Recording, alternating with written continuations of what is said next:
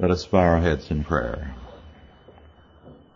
O Lord our God, arm us by thy word and by thy spirit, that as we face the powers of darkness, we may be more than conquerors. We beseech thee, O Lord, to be with thine embattled saints in Oklahoma, in Nebraska, in Maine, in Montana and elsewhere, and give them a great victory against these oppressive humanistic forces. Strengthen us by thy word and by thy spirit that we may be faithful soldiers of Jesus Christ. In his name we pray. Amen. In our first session, our subject is the wave of the past. The wave of the past. The present is not only inseparable from the past, but is usually best understood in terms of it. As a result, to attempt to know the present and the future without a knowledge of the past is the course of folly. Let us apply that to the present by going back to the past to the days after Constantine. When Constantine the Great began to favor Christianity, paganism was dying. It had an official status. It had imperial funding, but its existence was artificial. When Constantine ended the financial support to the pagan religions. They fell apart very dramatically and very rapidly. Most of the temples began to deteriorate because the people were not supporting them and the priests had no way to live. Some Christians at the time called upon Constantine to shut down all the pagan temples, but he refused. His words in his edict are very much like that of modern libertarians. He said, and I quote, once more, let none use that to the detriment of another which he may himself have received on conviction of its truth. But let every one, if it be possible, apply what he has understood and known to the benefit of his neighbor. If otherwise, let him relinquish the attempt. For it is one thing voluntarily to undertake the conflict for immortality, another to compel others to do so from the fear of punishment. Unquote. In other words, Constantine, contrary to the myth that people who have never read anything he wrote have propagated about him, was for religious liberty. He had essentially the perspective on the subject of a modern libertarian. He believed that there should not be the state funding of religion. What funding he did give to Christians was out of his own pocket.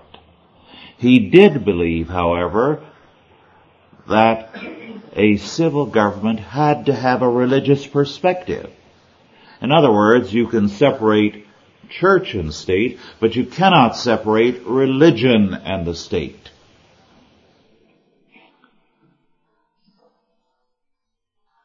As a result, Constantine refused to shut down the temples. Only two were closed by Constantine, and his reason for shutting down those two was that they were centers of the most flagrant kinds of immorality and public nuisance. So he did not shut them down for religious reasons, but because they were a public nuisance. Now some bishops kept the issue alive by agitating against the pagan temples and demanding that they be shut down. And in fact, a few bishops actually incited mob action against pagan temples. The whole thing was useless because there were much more practical and devastating forces at work. Only a few temples were still open and functioning.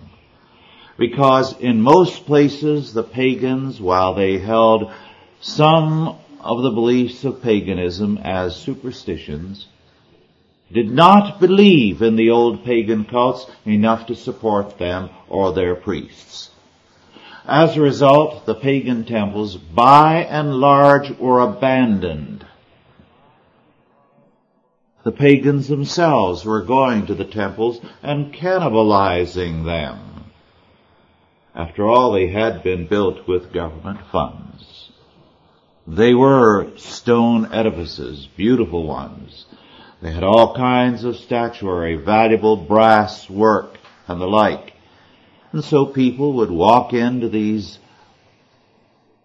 decaying and collapsing temples and cannibalize them for building materials and for furnishings.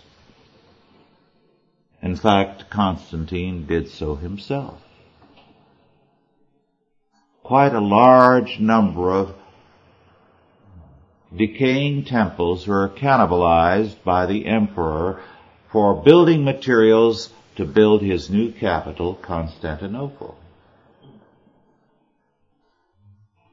Moreover, the pagan priests were a public problem and they were the best argument against paganism. Because they were not receiving their handout from the empire, they were beggars in the streets. They were caging drinks in all the bars. They were taking the handouts and heading for the houses of prostitution. And wherever they were, they had quickly developed a reputation as being a bad lot. The Christians did not need to try to get repressive legislation against them. Paganism was dying. Its own priests were the best argument against it. As a result, paganism was to all practical intent dead. Thus, when Julian the Apostate came to the throne of the empire, determined to restore paganism, his efforts were futile. He was trying to revive paganism not because he truly believed in it, but more because of his anti-Christianity. And a negative force does not create a social renewal. There was no way he could revitalize by hatred the old paganism. The only public support he could rouse was a negative force, the hatred of many for Christianity, and the longing of the seedy priests of the old cults for public funds. And of course, there were always those who loved the old temples and their architecture and wanted to see them restored, even though they would be museums. They would have no living function. Julian imitated Constantine in that he required an indemnification for the pagan temples. But this was ridiculous. When Constantine required it, what he said was that churches, functioning churches, which had been seized by the state, had to be restored to the Christians. But here were decaying temples, not built with private funds, but state funds. And Constantine had been the, been the biggest despoiler of them. Moreover,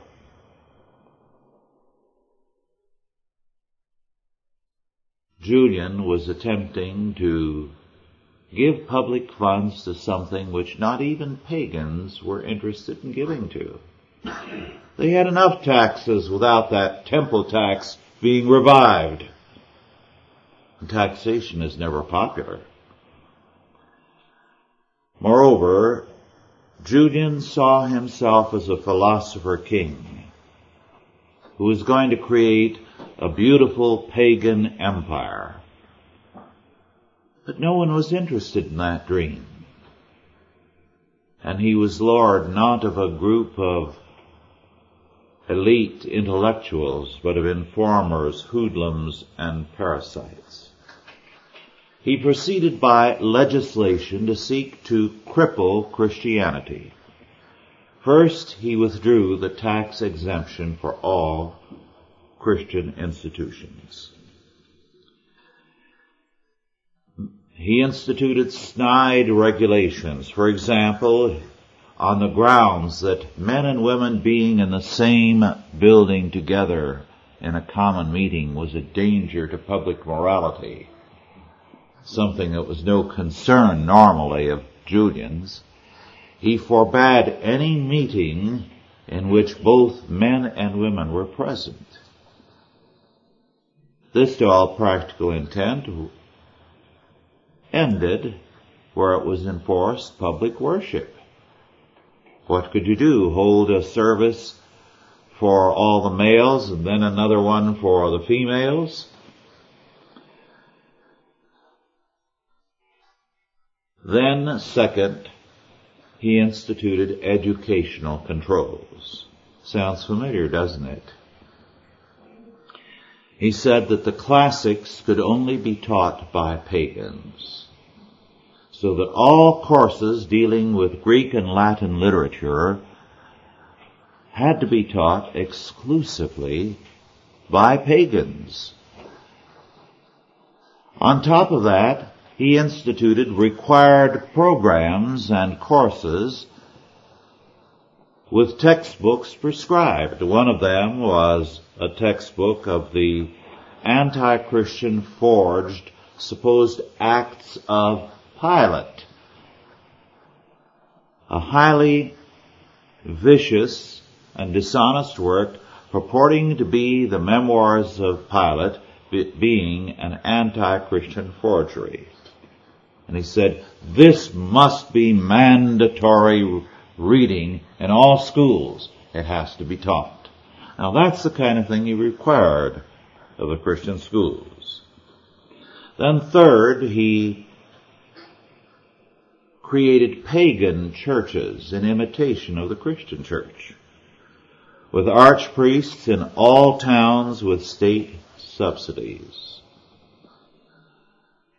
Then fourth, Julian recalled all the Arian heretical bishops and leaders and told them they were now the leaders of the Christian church. So he forced the enemies of the church onto the church as leaders.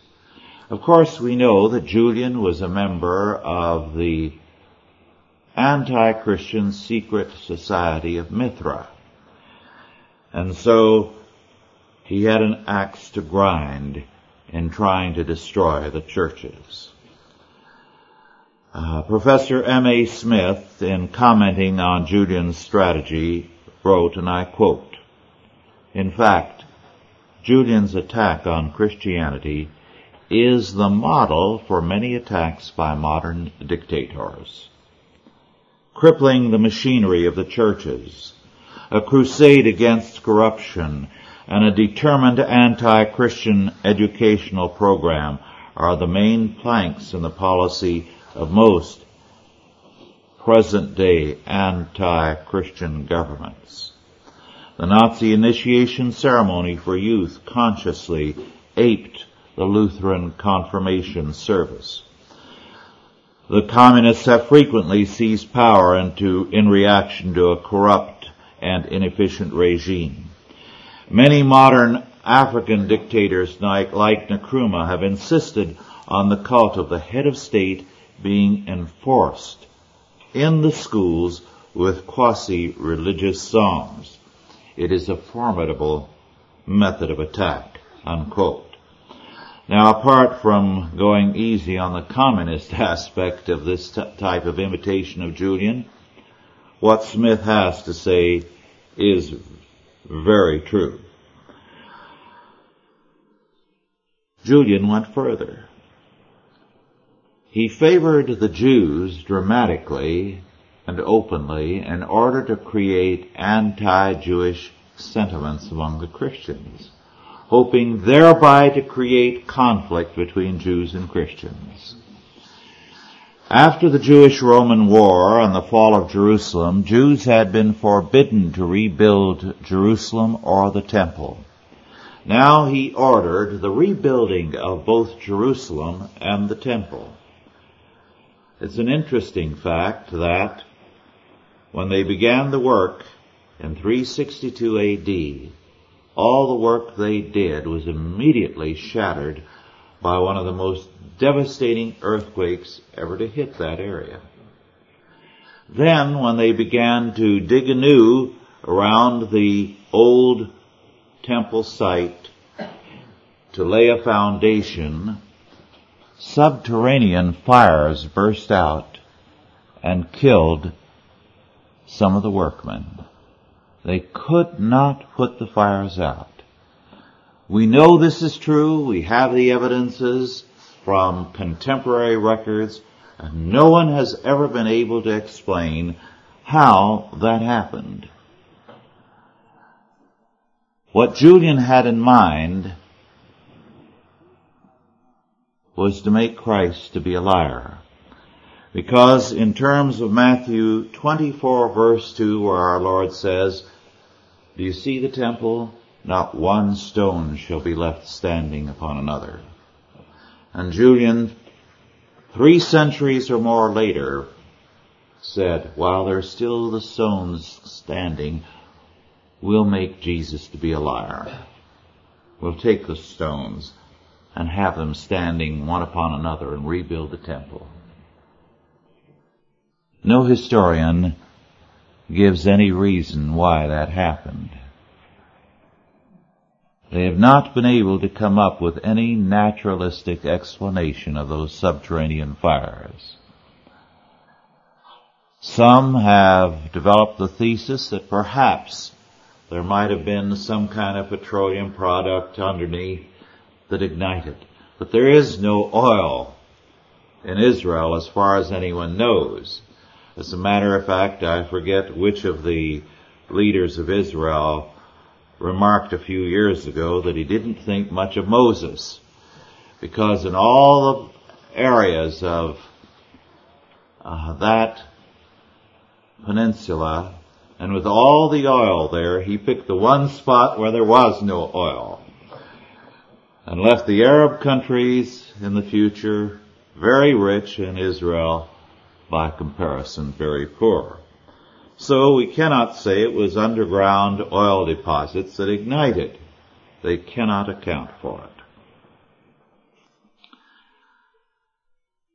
Now, Julian's hope in all of this was to prevent the collapse of Roman civilization and to fight Christianity. When you talk about preserving a civilization, you're already conceding that it is collapsing. You're also saying that what you are doing is a negative effort. You're trying to preserve something that is to all practical intent dead. And nobody except God can resurrect the dead.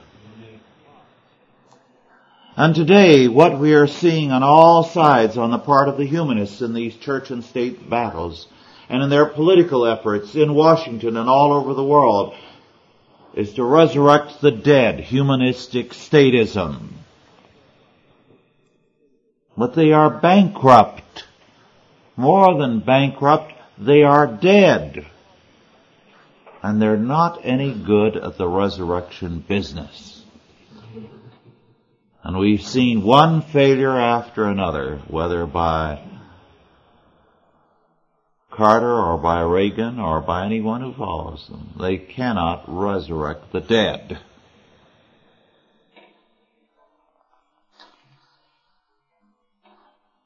But the sad fact is, too many people today are involved in the resurrection business, trying to preserve something that's gone.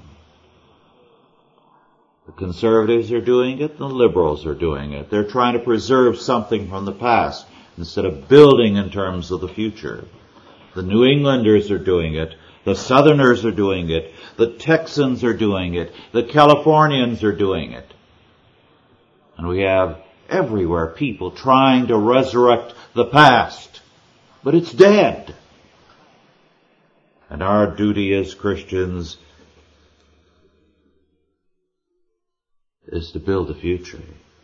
And the past is only alive when we build on it and in terms of it. There can be never a return to the past status quo. As a matter of fact, far wiser than Julian the apostate, and far wiser than the bishops who kept telling Constantine a few years before Julian to do something about those pagans were those Romans without any thought pro or con about Christianity or paganism were going and cannibalizing the temples. They knew that the past was dead that the temples were crumbling and there was only one thing to do. Take that good material and put it to use.